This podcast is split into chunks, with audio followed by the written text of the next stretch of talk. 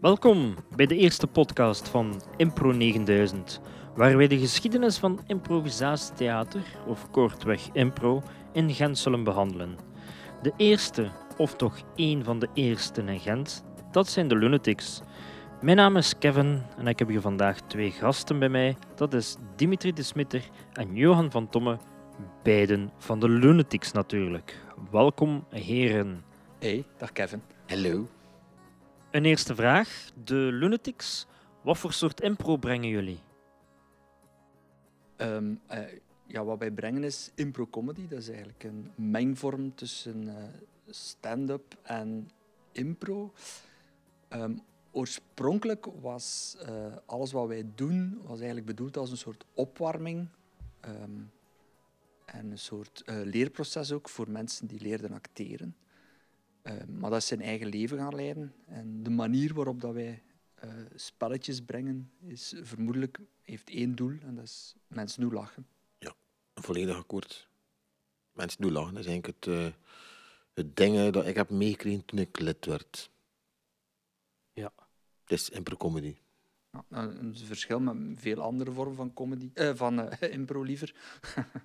nee, niet met andere vormen van comedy, maar wel van vormen van impro. Ehm, die daarom niet per se op de lach willen spelen. Allee, officieel dan toch niet. Maar eh, ik vind vaak als je naar impro gaat gaan kijken, dat iets langer duurt, dat waar, het meest succes heeft, of dat er het meest over gepraat wordt, is toch ook vaak altijd De humor. de humor. Hè? Dus je kunt er maar beter van eerste keer voor gaan. Hè. Ja. Ja. En het is zo ook dat ehm, ehm, ja, we beginnen bij het begin, hè, voor de Lunatics. Dus sta hier bij de grote Dimitri. Ik zal het zelf maar zeggen, eh mede-oprichter. Eh, met wie was dat nog? Jullie waren met vier of Ja. vijf? eh Stef van Poeken, ehm, Kurt van Rossum en Raf Verdonk. Ja. Zo staan wij toch op de oprichtingsakte. En op Wikipedia. ja, schijnt, ja.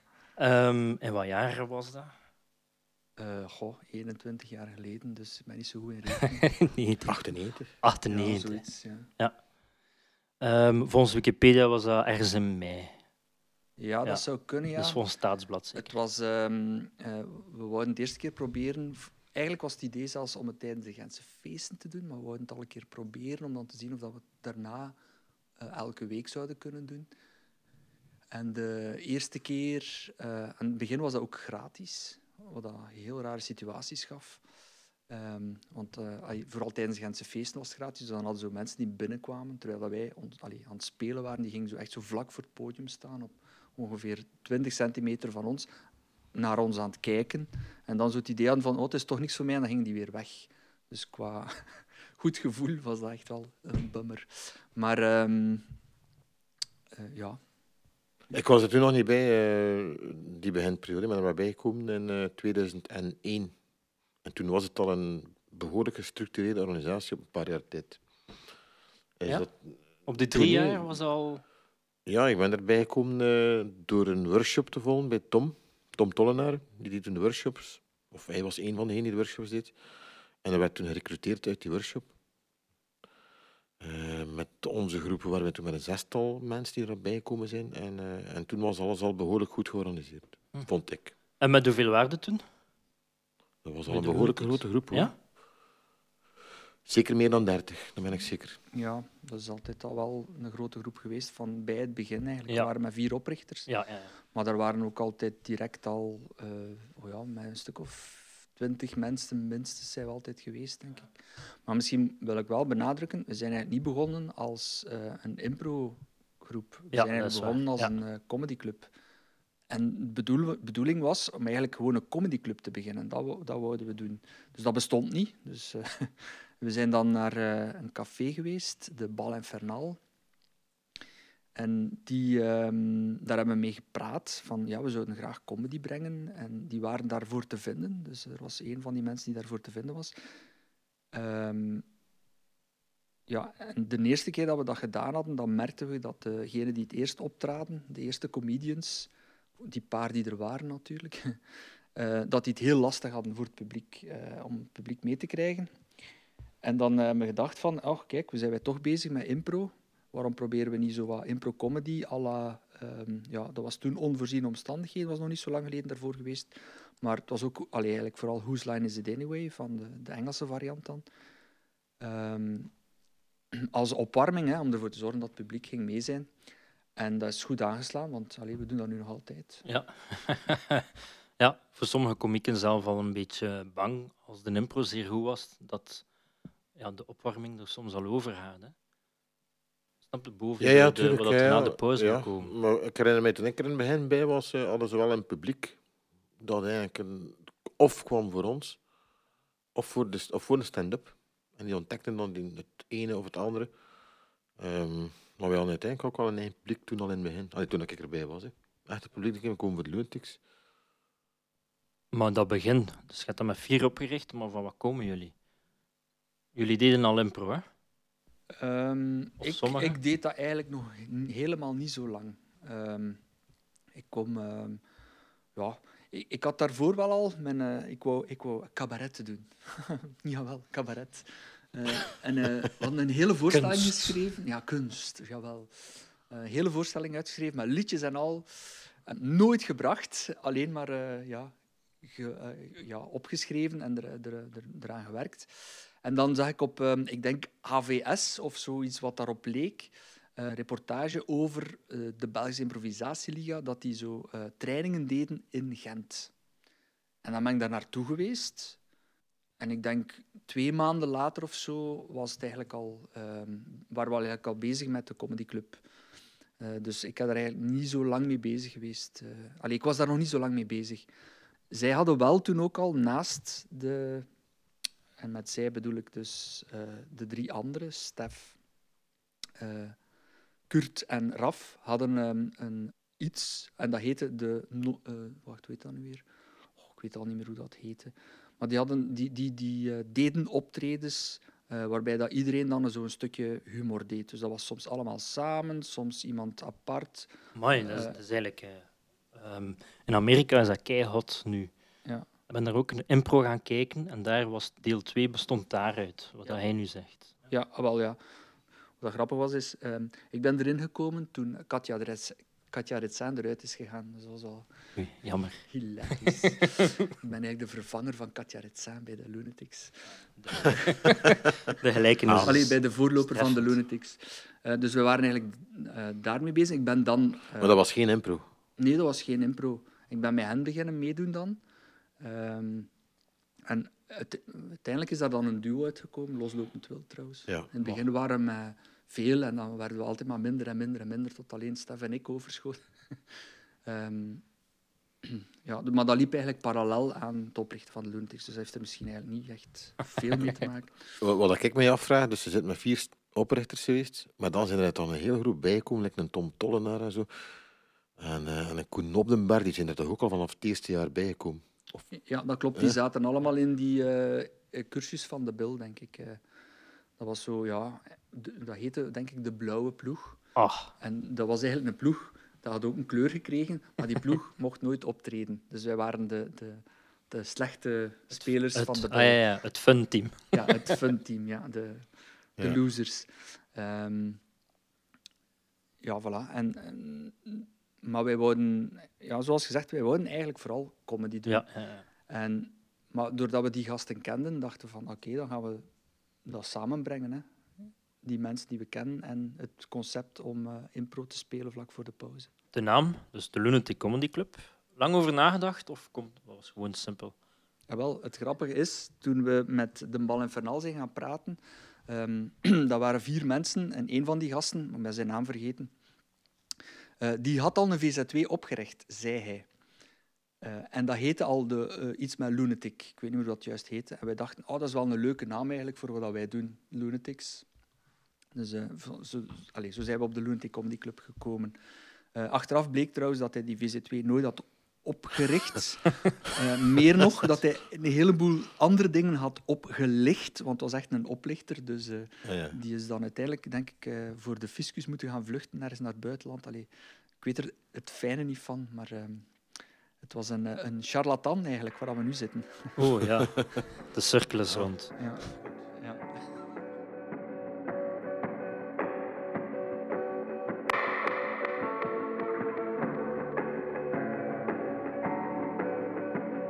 Maar dan, eh, om dan verder te gaan, de Lunatics groeien. Workshops. Sinds wanneer is dat? Dus eh, bij Whisper. Het jaartal kan ik niet meer opplakken, maar ik denk dat wij nog in die onderhandeling gezien hebben. Met Whisper zelf, die had toen ook een aanbod van impro-cursussen. Maar daar kwam geen kat naartoe, of toch te weinig om het rendabel te maken. En wij hadden ons eigen aanbod en dat zat altijd eh stampvol. En zij hadden zoiets van, ja, hey, wij hebben de kanalen om promo te maken, wij hebben, eh, wij hebben de organisatie en, en jullie hebben de mensen niet kunnen geven. En, en zo zijn ze bij ons gekomen en zijn ze gebabbeld. En voor ons was dat ideaal. Want het lastigste aan die workshops te organiseren was het organiseren. Ja. En het, eh, al de papiertoestanden erbij. Dus moesten vanaf dan alleen nog maar het, eh, het artistieke leuk doen. Namelijk de trainer voorzien. Ik weet, ik weet wel nog dat vroeger zeker de bedoeling was ehm, dat dat niet werd gezien als een recruteringskanaal. Ehm, in de praktijk is dat anders uitgedraaid, Ja. maar dat was echt Amai. heel duidelijk het doel. Dat mag niet daarvoor dienen. Het is, allee, we zijn echt opgericht met, als VZ2 met als doel om impro en comedy te promoten in Vlaanderen. En ja, nu spreekt iedereen daarover, maar geloof mij, toen we begonnen, ja, dat was een heel andere wereld. ja, hè. was dat een totaal andere wereld. Ehm, en ik vind het nog altijd belangrijk dat we, wat wij doen. eh, Er zijn al heel veel groepen opgericht door mensen die ooit bij ons een cursus hebben ja. gevolgd. Ja, ja, ja. Eh, Ehm, en, en dat is volledig binnen de doelstellingen van die VZ2. Dus ik Ja. vind dat fantastisch dat dat Ja. gebeurt. Dat is nu het zijsprongetje dat ik wou maken. Van, we kunnen niet ontkennen dat er ehm, heel veel komieken kennen de Lunatic Comedy Club. Velen zijn er ook eh, eh, gestart. Hè. We gaan even wat name dropping doen. Ehm, eh, of die ook de, de award, daar kom ik straks op terug, hebben gewonnen. Eh, ik weet niet wie dat er allemaal van de Lunatics komt. eh, bijvoorbeeld Henk Rijkaard. Ja. Natu- eh, de neveneffecten. Ja, maar niet allemaal. Niet eigenlijk. Ah, nee, ja, ja, ja, ja, ja nee. Vooral Jonas, Jonas. was de eerste. Jonas, juist. En, ehm, en eigenlijk enkel Jonas en eh, Koen zijn echt lid geweest van Lunatics. Ja, dat klopt, ja. De andere twee hebben wel vaak mee opgetreden. Ik herinner me dat Lieven nog de workshop heeft gedaan bij ons.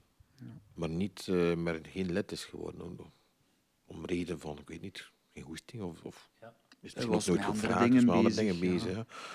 Ehm, maar inderdaad, Jonas eh, die was, al, die was 18 jaar en speler. Ja, die was Ja, dat was de eerste. Ja. Die was voor mij nog lid. Ja, ja, ja. ja. ja, het is, ja ik heb er ook één keer mee samen mogen spelen en dat is ja, next level. Hè. dat is geweldig. Maar, ehm, maar het is ook tof wat kansen dat het biedt. Hè. Als ik dan kijk bijvoorbeeld eh, wat het, ehm, ehm, de mensen die eruit gekomen zijn, bijvoorbeeld, maar een klein weetje, maar dat weet wellicht al, dat ehm, Stefan Poeken die heeft ook meegeschreven aan een paar afleveringen van Buiten de Zone. Inderdaad, daar kon hij niet over zwijgen. Nee. ah, ja, ja. Maar ja, het is toch tof dat uh, nu hebben er ook veel die zo Trouwens, meedoen. eh, ja. hij heeft ook moppen geschreven voor Geert Hoste. Ah, Ah, maar, dat mag ook een keer gezegd worden. En, Karel, de- Karel de Klerk, dat is eh, eentje voor de kenners. ah oei. Een Izehamse cabaretier. Maar, Ja, die nog altijd optreedt. Isa. Elk optreden gaat hij naartoe en zijn vrouw doet al de rest. Hij treedt op en zijn vrouw doet eh, eh, alles. Mooi. Dus eh, ja, manager en manusje van alles. Ja, ik denk dat... Misschien moet je daar nog een podcast toe Ja, dat is Ja, goed, dat is tuurlijk. echt- Eh, ja, met plezier. De comedy scene in Izehem. Ja. dat is toch al één aflevering. Wat mag je daar nog over zeggen? Eh, Joost van Efte, ik ben maar name dropping aan het Hij is eigenlijk een, een speler van de Bill. En Ja, dat heb ik gezien onlangs. Die is, En, die eh, is eh, pas veel, die was eigenlijk al gestopt binnen een Bill. En hoe dat hij dan weer bij ons is terechtgekomen, dat weet ik nu niet Met de, precies. com de Met- comedy Met comedy te insteek. doen, ja.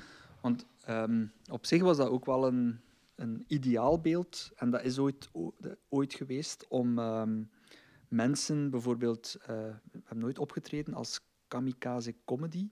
Dat Oh, was ja. niet binnen de Lunatics, dat was eh, via eh Stef zijn nieuwe organisatie. Waarbij dat we voor de pauze ehm, stand-up deden en dan na de pauze allemaal samen eh, impro speelden. Dat was, dat was eigenlijk het summum, Ja, de combinatie ja, van de twee. Het is allemaal ook sneller gegaan dan. ik weet ook nog, wanneer was het? 2006, 2007 als ik ging gaan kijken. Je moest er om 20 voor 8 zijn als je binnen wou. Je had ook maar dat. Hè. Er was heel Toen weinig. was het altijd uitverkocht, inderdaad. Ja, en ook, en ook Met de, wachtlijsten. Al Ja, met ja, ja. Lijst, want, want ik kon niet vooraf De comedy scene was ook veel kleiner. We hadden nog de trucendoos en denk de Joker begon stilaan. En in Antwerpen hadden de dingen, de, was het een buster of zo, of noemde dat Had weer ook al? geen YouTube. Ja, ja, dat heeft veel veranderd. Hè. Ja, enorm veel veranderd. Maar ik vond dat ehm, het, het is veel moeilijker geworden hè, nu. Ja, Ik ja, denk dat we dat is goed, Ja, dat, is goed. Oh, die is scherp.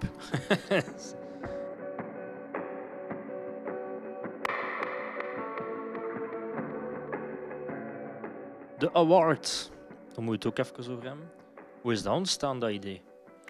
Ook weer de beginselen van de VZ2 waren promoten van eh, impro en comedy. Dus oh, die Comedy Awards zat eigenlijk al tamelijk snel van in het begin bij ehm, ja, dat dat logisch was dat we dat gingen doen. Ja. Ehm, ik geloof zelfs de allereerste eh, was zelfs tijdens de Gentse feesten, denk ik. Ik denk het wel, ja. ja. Wie heeft die gewonnen? Ik weet dat niet meer. Kruismans? Bert Bert Kruismans, ja, tuurlijk, En, ja. ehm, en hij heeft toen dinges verslaan, ehm, Nigel Williams. Maar, Ja. wat zijn er zo'n paar geweest nog? Hè? Winter eh, Lamoot was dan erachter, ja. denk ik. Ja. Heeft Philippe Heuvels dat gewonnen? Nee? Nee, hè? ik weet het Eh, niet. hij Eh, heeft zeker meegedaan. Xander heeft dat Xander gewonnen heeft toen gewonnen. Ah, ja, ja, ja. ja, ja, ja. Maar goed, dat kun je allemaal opzoeken op het internet. Ja, dat vind ik op het internet. Geweldig dingen, internet. hè. Ja, dat is niet te doen. Ehm, eh, na die awards, eh, de Lunatics, kunnen we het hebben over, mocht er misschien even over nadenken. Het hoogtepunt, persoonlijk hoogtepunt, dat je denkt van kijk, dat vond ik de max. Los van elkaar, hè.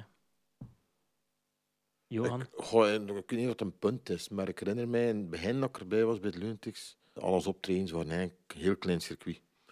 Maar plots eh, hadden zo de beweging en de hoesting binnen de club om, om naar cc's te mogen gaan spelen.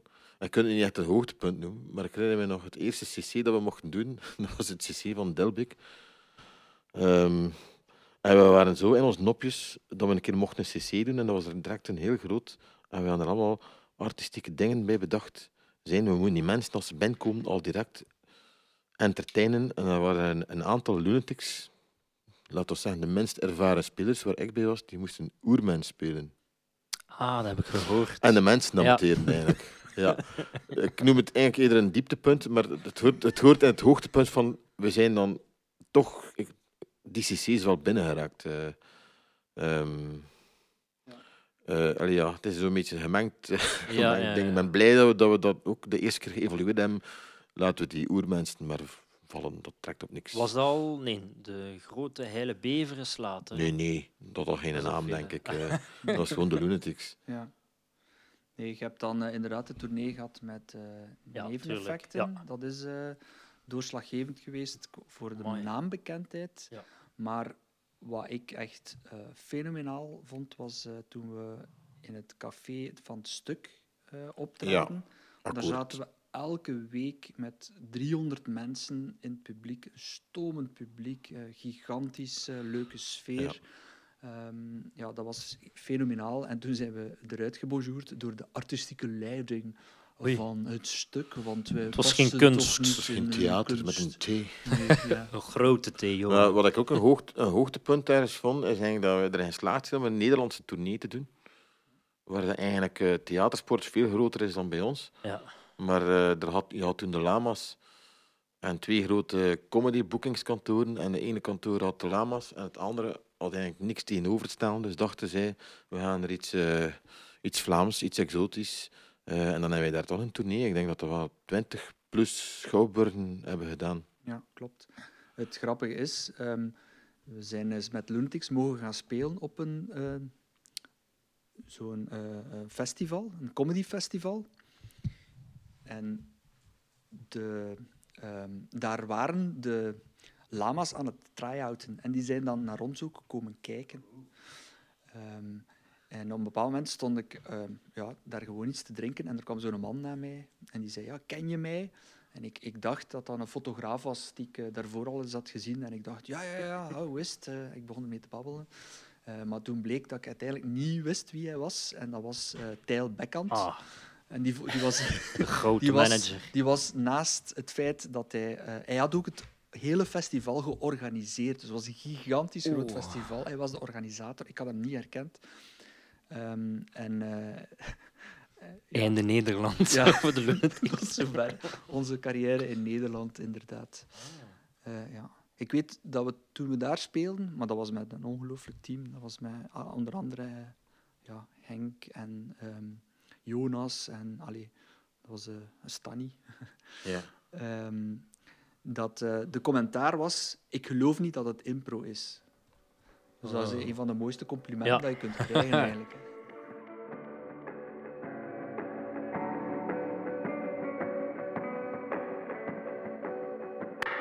Verschil nu met, eh, hoe lang is het nu? 21 jaar geleden was het grootste verschil. Ik denk wel dat we al gehoord hebben. ehm, de afzetmarkt is een beetje goh, verzadigd. Ik weet niet of ik het zo mag noemen. Maar ik denk dat het grootste verschil is dat eigenlijk inderdaad een publiek had die nog niet zat te zien. Ja.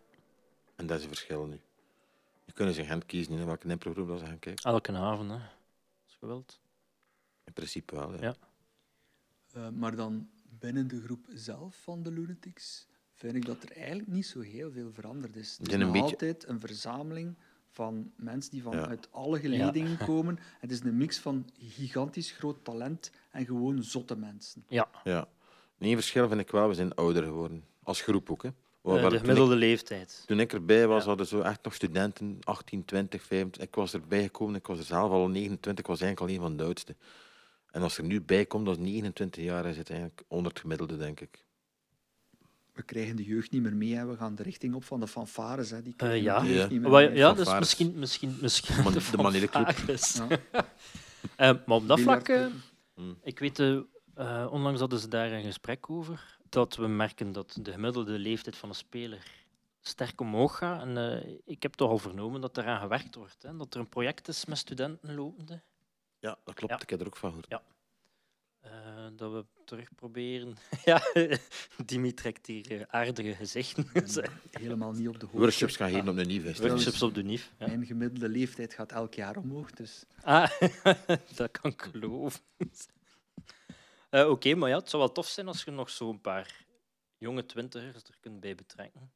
Want ik denk dat dat wel was ook, en je ook wat eigen volk had. Dat is gelijk bij elke improgroep zeker. Wat bedoel je met eigen volk?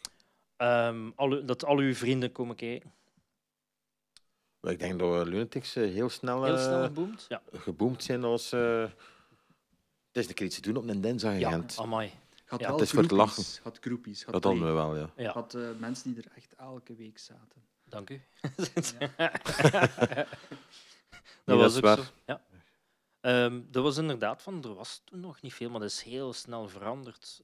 Nu heb je wel ook elke avond een open mic voor stand-up comedians. Hè.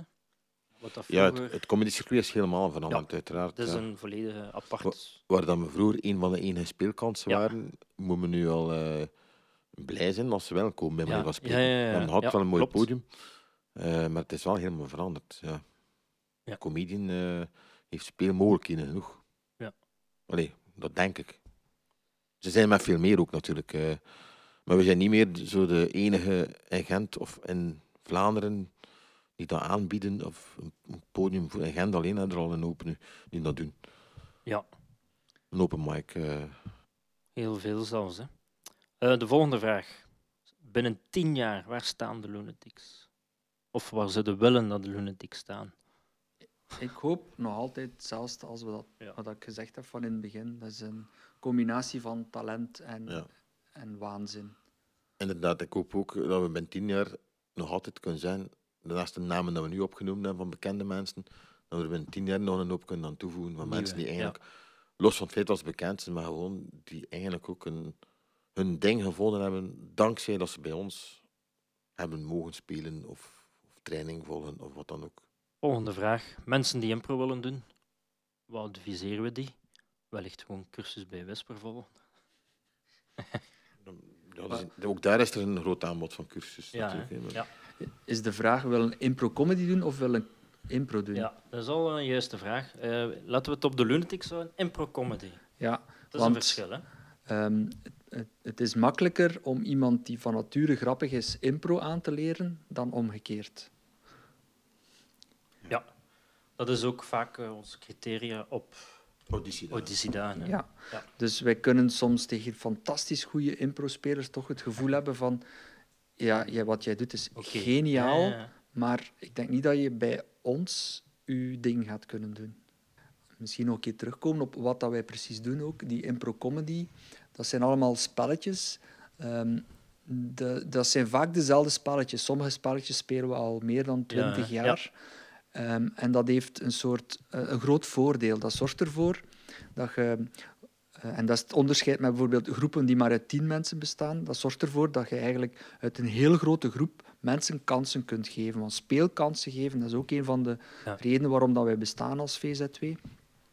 En dat kun je best doen op iets dat voorspelbaar is. Dus die games zijn tamelijk gekend over heel de wereld, denk ik.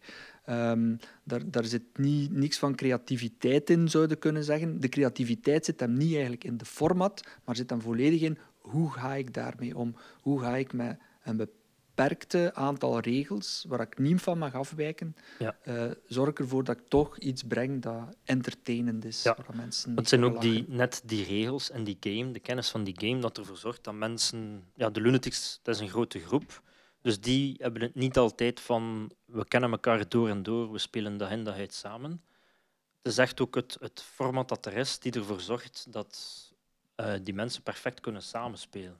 Voilà, je kunt eh, op een podium Ja. gaan staan met iemand die je nog nooit gezien hebt, of waar je al in, in geen twee jaar niet meer mee Ja. gespeeld hebt, en dat, dat, dat werkt direct.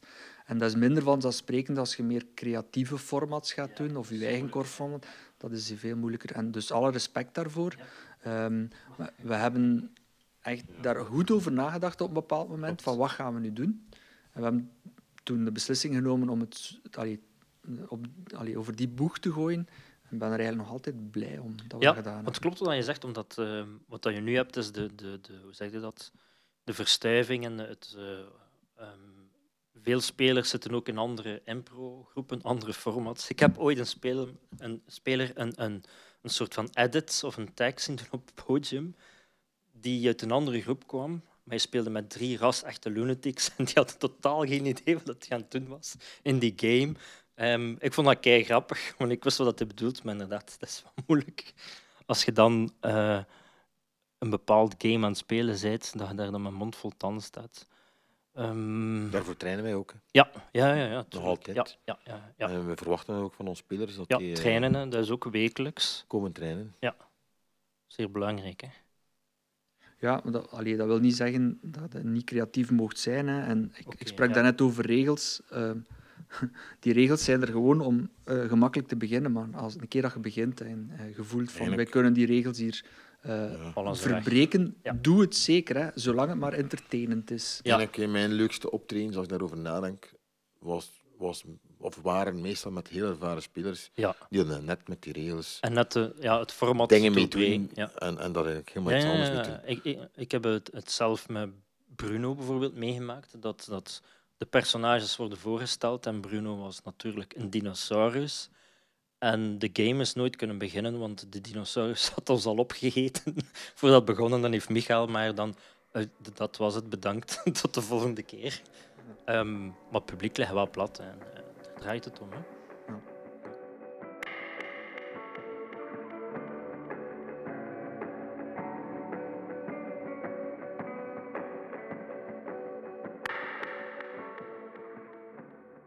Impro spelen op een podium zo gemaakt van paletten in een jeugdhuis.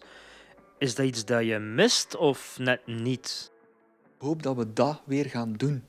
Ja. Dat we terug ehm, in jeugdhuizen en ehm, ja, zware omstandigheden proberen eh, ons ding te doen. Voor dat te mogen doen, zou wij moeten zeggen, kom maar voor niks gaan spelen. Voor Ja. een appel en nee. Ja. Het is veel veranderd. Hè. Vroeger hadden de jeugdhuizen een zwaar budget. Eh, nu niet meer. Nee. Vroeger hadden dat soms op Terecht, van- want ze hebben dat uitgegeven aan ons. Ja, dus, ja, eh, ja. Maar dat hadden vaak, hè, zo van waarom met onze boekt. Oh ja, we hadden nog eh, 600 euro over en dat moest op. Of we gingen minder krijgen het jaar erachter. Maar ja, ook, ook die open mics, hè, dat is voor hen ook de ideale oplossing. hè. Ook al hebben ze geen budget, een open mic organiseren, Ja. kost ook heel weinig. Wij, wij kunnen daar niks tegenover stellen. Of wij moeten ze beslissen intern om, om voor 200 euro te gaan spelen. En dan zou het dan misschien weer lukken om optredens te krijgen in dat circuit.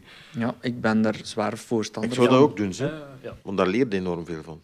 Zeker omdat we nu met veel spelers zitten die nog wel een beetje zoeken naar speelkansen. En als ze dan eigenlijk eh, in dat circuit zou kunnen spelen, dan leer je veel meer dan gelijkwaar. Ja, dan ga je vooruit. Spelen, spelen, spelen. Ja, en ook als MC. Trainen heeft eigenlijk geen enkele zin.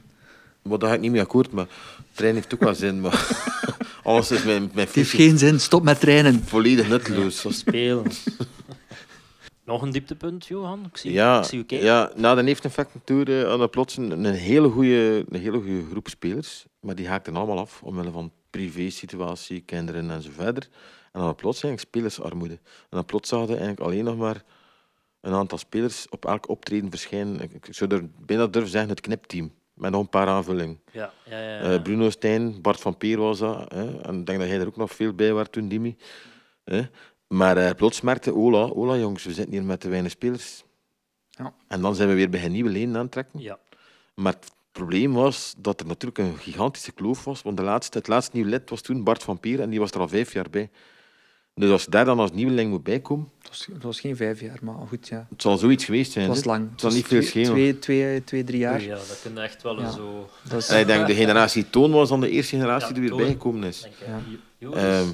Maar dat, dat heeft ja. heel veel, heel veel strijd gekost. Zowel van de anciens die iets van wat komen die hier doen. En omgekeerd, zij die heel geïntimideerd, heel zwaar geïntimideerd waren van wij moeten tussen al die goede spelers ook beginnen opbotsen. En dat heeft een tijdje geduurd om dat weer recht te krijgen. Ja. Om zo weer... eh, Ik vond dat ook eh, mijn allereerste training, ga ik ook nooit vergeten, dat je naar binnen komt en ziet daar al uw helden van de impro samen zitten en dan op kop Koen de Poorter van de neveneffecten. Hè. Dus, het is- ja, dat is...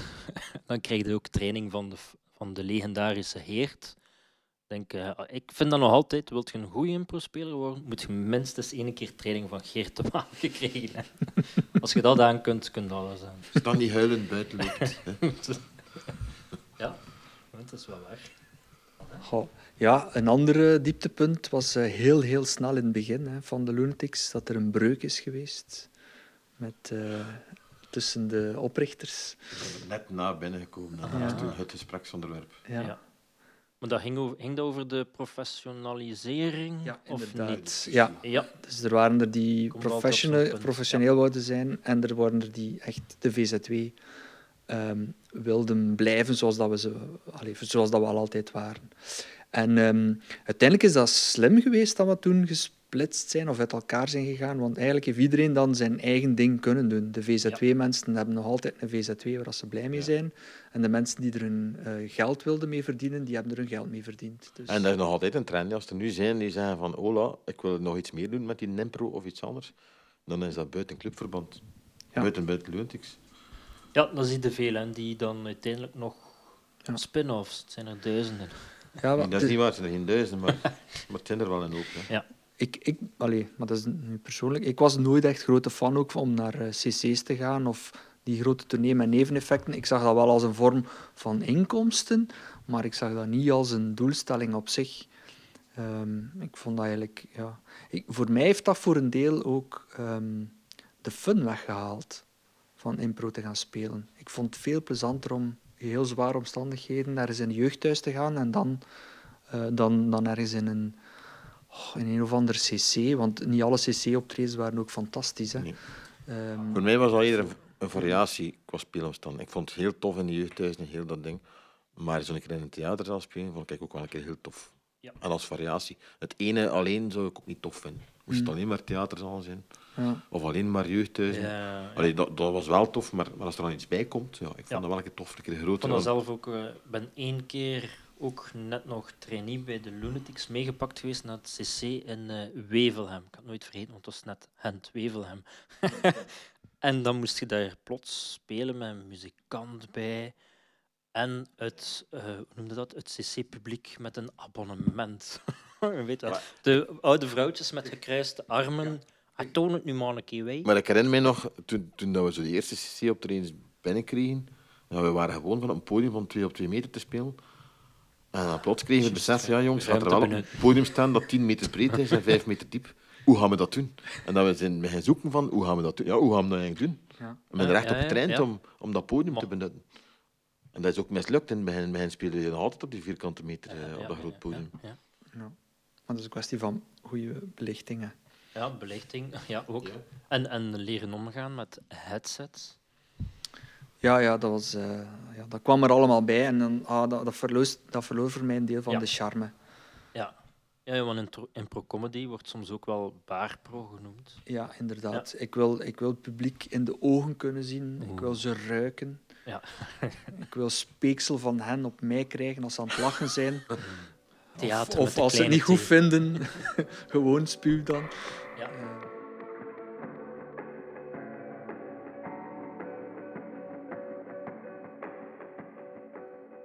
Over spuwen gesproken. Ehm, ehm, dat is een van mijn tofste ervaringen. Ik was ook mee nog eh, om te noteren als, als regie.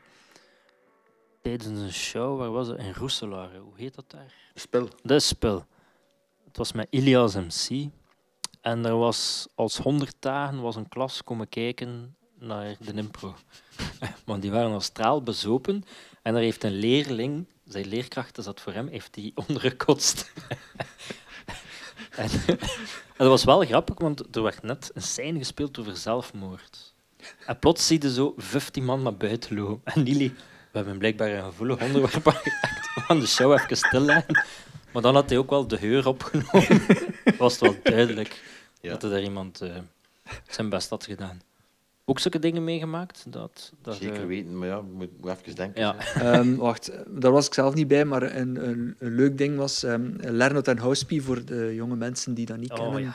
Dat was een eh, bedrijf dat eh, ehm, spraaksoftware maakte en dat eigenlijk de wereld ging veroveren. Het ging onze Facebook worden, avant la lettre, maar eh, die zijn eh, failliet gegaan. En ehm, we waren geboekt door uh, Lernout en Housepie om daar te gaan optreden voor het voltallige publiek. Ongeveer één of twee dagen nadat bekend was, was gemaakt dat ze ontslagen gingen worden. Dus er was 0,0 aandacht. Ja, Ehm, maar ik ze me dat laten door. ik nog een optreden in Kortrijk, georganiseerd door, ik denk, iets van de SPA. En die hadden een soort debat eh, eh, tussen politiekers in een café. Ehm, en daar moesten wij daarachter spelen. Maar de cafébaas wist eigenlijk niet wat dat wij waren, wie dat wij waren, want die was niet ingelegd. Eh, het, die had ook niet gezegd dat het café ging gesloten zijn of met entree. Dus, dus dat er eigenlijk honderd man in zijn café, zoals elke avond, die gewoon pint aan het zuipen werd. En dan moesten wij spelen voor mensen die zoiets van, "Nee, kom je niet voor hun, we zijn hier pint te drinken. Eh, en toen, stond, toen was er één rijtje die eh, voor ons zat. En de rest was gewoon café, pint Ja. aan het drinken. En, en dat was gigantisch pijnlijk om daar te staan. En wat dat, we hadden dat moeten weigeren ook. Maar ja, ja, er zit nog ergens tussen beleefd. Oké, we worden hier wel voor betaald. En, hè, maar dat leerde dan wel uit om die omstandigheden. Dan... Ja, ja, ja. er, zijn, er zijn inderdaad omstandigheden waarin dat, dat je volledig misboekt zit. Ik herinner mij ook nog zo dat we geboekt waren voor een festival. Woehoe. Maar het was geen comedyfestival, het was gewoon een muziekfestival. Oh, ja. Met Ja, op het, met, eh, we moesten eh, wachten tot. eh, eh, wacht, we moesten zorgen dat we klaar. We moesten twee of drie keer optreden. We moesten zorgen dat we klaar waren voor Silver op het hoofdpodium zijn Mm. ding kon doen. Ehm, Ja. en het, het zijpodium. Ja, het zijpodium waar wij stonden, dat was eerst Philippe Kaulier. Dus toen hij nog helemaal niet bekend was, dat was gewoon e- ene gast, een kale gast, een lelijke West-Vlaming met een gitaar. Daarna wij en daarna weer Philippe Kaulier. Dus hij was zowel ons Ah. voor- als ons na-programma. Ah, juist, ja, ik heb dat nog gehoord. Ik herinner me ook nog een optreden in de Limburg. In, in zo'n vrij klein parochiezaaltje. En dat was echt letterlijk naast een koeienstal. En terwijl wij aan het spelen waren, hoorden die koeien loeien. Maar ook, eh, wacht, ook een optreden, dat was helemaal in het begin, in een eh, ontwijde kerk. Dat was ook eh, heel tof qua omst- speelomstandigheden. Allee, toch zeker toen. Nu hebben we dat al wat meer, hè, ontwijde kerken, maar toen was dat ehm, speciaal. En het publiek dat is ook altijd fantastisch. Hè? Ehm, maar dat je nu bezig bent met rare omstandigheden. Ik Denk heel recent nog. Eh, hoe heet dat? Hecklers. Mhm. Eh, hebben we nog een gehad in de charlatan? Eh, ik vind dat ook altijd geweldig om mee om te gaan. Hè. Ik bedoel, die mensen komen wel, ah ja, meestal toch of soms voor u te zien, maar niet altijd. Ehm, Ja. Maar je hebt, Toen Dat zat hebben we al een paar keer gehad, Ik denk dat jij erbij was, Dimi. maar je hebt twee soorten hacklers wat mij betreft. Je hebt de mensen die gewoon ehm, in dialoog gaan. Ehm, en dat is fantastisch. Dat is eigenlijk, je kunt het niet beter hebben. Maar dan heb je mensen die gewoon poepeloeren zat zijn of Ja, volledig weg zijn door de drugs die Ja. totaal, waar dat je niks meer kunt mee doen. En ehm, als je bijvoorbeeld in Engeland naar een comedyclub gaat en daar zit zo iemand in de zaal, dat duurt geen twee seconden of die, die wordt, er staan twee man naast hem en die begeleiden die onmiddellijk naar buiten. En, ehm, omdat, daar kun je echt niks mee doen. En je hebt zware omstandigheden waarbij dat ze allee, slimme opmerkingen naar je roepen, maar je hebt dan iemand die volledig zat is en die gewoon allee, stom zit te lachen of zo. Daar kun je geen kloten mee doen. ja. Dat hadden, eh, hadden we vroeger in de bal vooral in maat. Dus zo'n keer de Oh, zatlap die binnenkwam. Ja. En dan was hij effectief eh, niet buiten zetten. Met hulp, wel buiten Ah, zetten. wel, Met ja, hulp ja, van de cafébaas. Ja, of café. ja. Ja. een paar keer Dat moest gewoon gebeuren. Ja. ja, want inderdaad, eh, iemand die gewoon, hoe zeg je dat, interessant wil zijn of denkt van, ik ben ook grappig. Dus Is dat heel leuk als de MC spitsvondig genoeg is om een weerwoord te bieden? Soms is het ook gewoon leuk als het publiek grappiger is dan, dan wij zijn. Ik vind dat absoluut niet erg als de rest van het publiek maar meelacht Ja. en zich amuseert. Allee, ja. Ja, dat is, een, dat is het belangrijkste. En moeilijk sinds tijden als YouTube. Hmm. Want eh, het was Jordi, heeft een mooie uitspraak, dat hij na een show van de Lunatics, hij stond buiten aan de uitgang en er komen twee meisjes naar buiten en die zeiden tegen elkaar, "Goh, ik heb Hans Steven op YouTube gezien, ik vond dat toch wel beter. Dus Zo. Ja, en dat, eh, dat zal, dat zal wel kloppen. kloppen. Hè, ja. Ja, ik Ah, ja? denk het wel. Hij werkt keilang aan zijn show, Ja. wij niet. Ja, als we even goed waren, dan zijn we zwaar onderbetaald, de Lunatics. Wij eigenlijk een soort, een soort nonnetjes. Hè. Nonnetjes. Nonnetjes, Van de patertjes comedy. van de comedy. hè. Ja. We spelen voor het goed gevoel van de mensen. hè. Ja. Ook een beetje voor uw eigen En voor goed ons eigen goed gevoel. hè. Maar dat waren ons daar eerlijk ook. in Die dat ook. hè. Voor hun eigen goed gevoel. Om naar de hemel te kunnen gaan. Want daar draait het om. Improvisatie. Kom maar, verdien je plek in de hemel. Ja. Eh, we- ik wil jullie gewoon nog bedanken. En misschien, Johan, zie ik je nog terug in een andere podcast. Hè? Maar dat Ah ja, dan is dat, wel. ja, dat is juist. Oh ja, kan. Met, eh, er zijn nog improgroepen. Hè. Eh, juist, hè. knip, Ja. knip. Ja, ik ben, Timmy. ik ben denk ik de enige Enige, ja. niet-hoer in Ja. de hele impro-wereld die maar lid is van één. bent. Heb je eigenlijk ooit met een andere improgroep meegespeeld? De Bill niet meegeregeld. Maar dat- met de met heb ik niet Bill mee. niet. niet meegespeeld. Ik denk dat ze mij ene keer gevraagd hebben, ook bij Inspinatie. Ja. Maar dat was, amai, dat was een foute mis. Ah ja, dat was volledig naast. Dat was uw ding niet. Nee, nee. Ah ja. En ik was hun ding niet ook. Ah ja, kan hè. Ja. Ik denk dat we binnenkort, wie zien we dan? In processie, ook Gens. Ga ik mee babbelen binnenkort. Dan eh volgt door Kak. En jijzelf bracht DNA aan. Ja. Dus eh, Stef, als je dit ooit zou horen, als jij een van de twee luisteraars bent, eh, stuur me dan een berichtje. Kurt van Rossem, die zat er toch ook bij? Moch. Die heeft ook nog Helemaal iets- in het begin misschien wel, iets- Die ja. hebben ook nog iets anders gedaan. Wat blieft er u? Ja, ja dat was toen Dat was gingen ook ze een longvorm deden. Die ging ze langvorm doen. Ah. Kurt van Rossem en zo. En Ja. wat blieft er u? Ja, ik maar heb het dat waren- nooit zien spelen eigenlijk. Nee. Maar goed. Maar dat eh, waren gewoon de mensen van DNA. ja. Al- Het zou Ja. zelfs kunnen dat, eerst wat, dat ze eerst nog iets anders hadden voordat ze DNA heten. Dat kan nu wel. gaan we allemaal te weten komen in een potentiële podcast met DNA. Ja, ik ben wel benieuwd. Ja, ik ook.